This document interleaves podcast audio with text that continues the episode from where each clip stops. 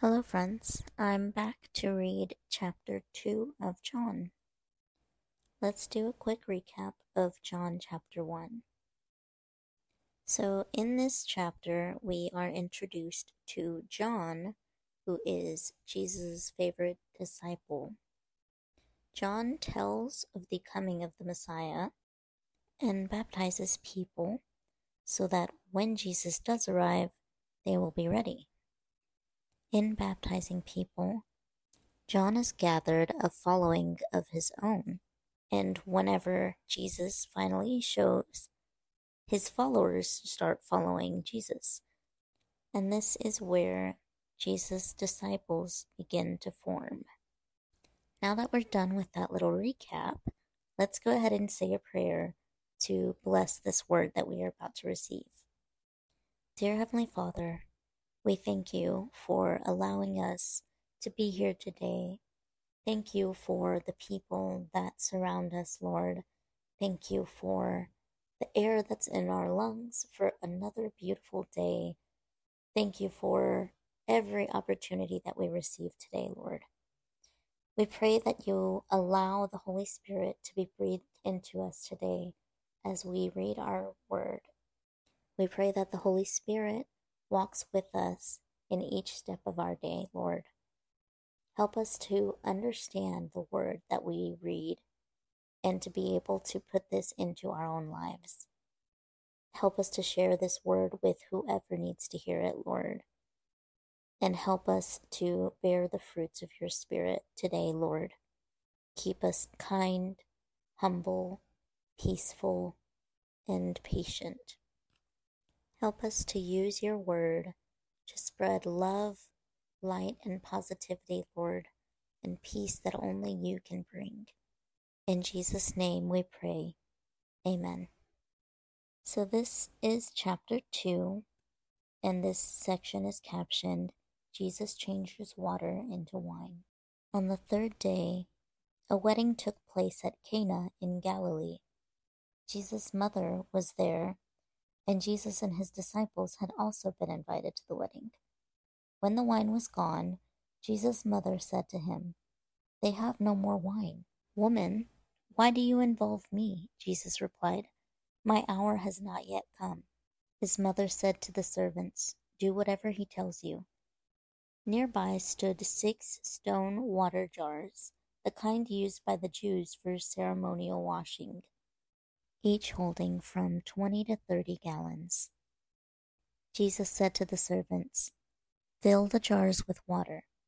So they filled them to the brim. Then he told them, "Now draw some out and take it to the master of the banquet." They did so, and the master of the banquet tasted the water that had been turned into wine. He did not realize where it had come from, though the servants who had drawn the water knew. Then he called the bridegroom aside and said, "Everyone brings out the choice wine first, and then the cheaper wine after the guests have had too much to drink. But you have saved the best till now." What Jesus did here in Cana of Galilee was the first of the signs through which he revealed his glory, and his disciples believed in him. After this, he went down to Capernaum with his mother and brothers and his disciples. There they stayed for a few days. This last section is called Jesus Clears the Temple Courts. When it was almost time for the Jewish Passover, Jesus went up to Jerusalem. In the temple courts, he found people selling cattle, sheep, and doves, and others sitting at tables exchanging money.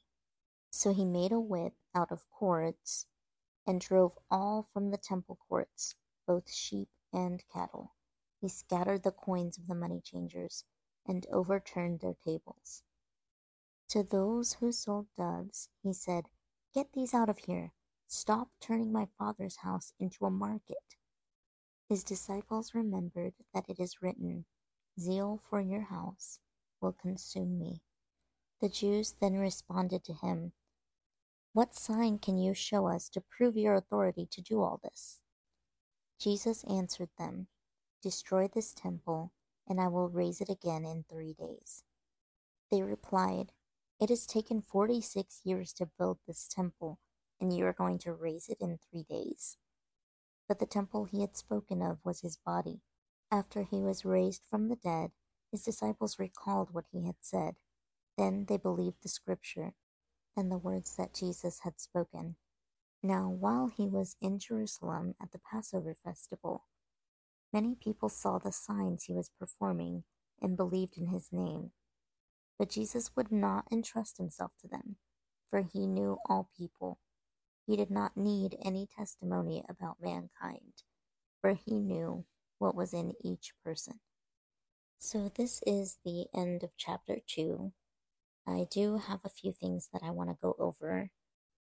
I found some cool commentary on Bible Study Tools dot com. In this commentary, the author points out how Moses' first miracle was turning water into blood, and Jesus' first miracle was turning water into wine. With this, the author shows the difference between the law of Moses and the gospel of Christ. The next part that is discussed in this article is Jesus clearing out the temple courts. I never really understood why Jesus was so angry that people were selling things in the Lord's house. But this kind of breaks it down a little bit and shows you the reason he was upset was that they were concerning themselves with worldly things in a place to worship God. Then he goes on to foretell about his death, even though people would not understand it at the time.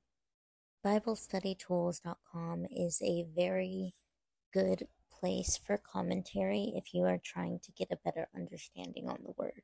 So I definitely suggest, if you are reading from a different book than what I'm reading right now, try and check that out and see if maybe it helps you understand. That is all the time I have for today, friends.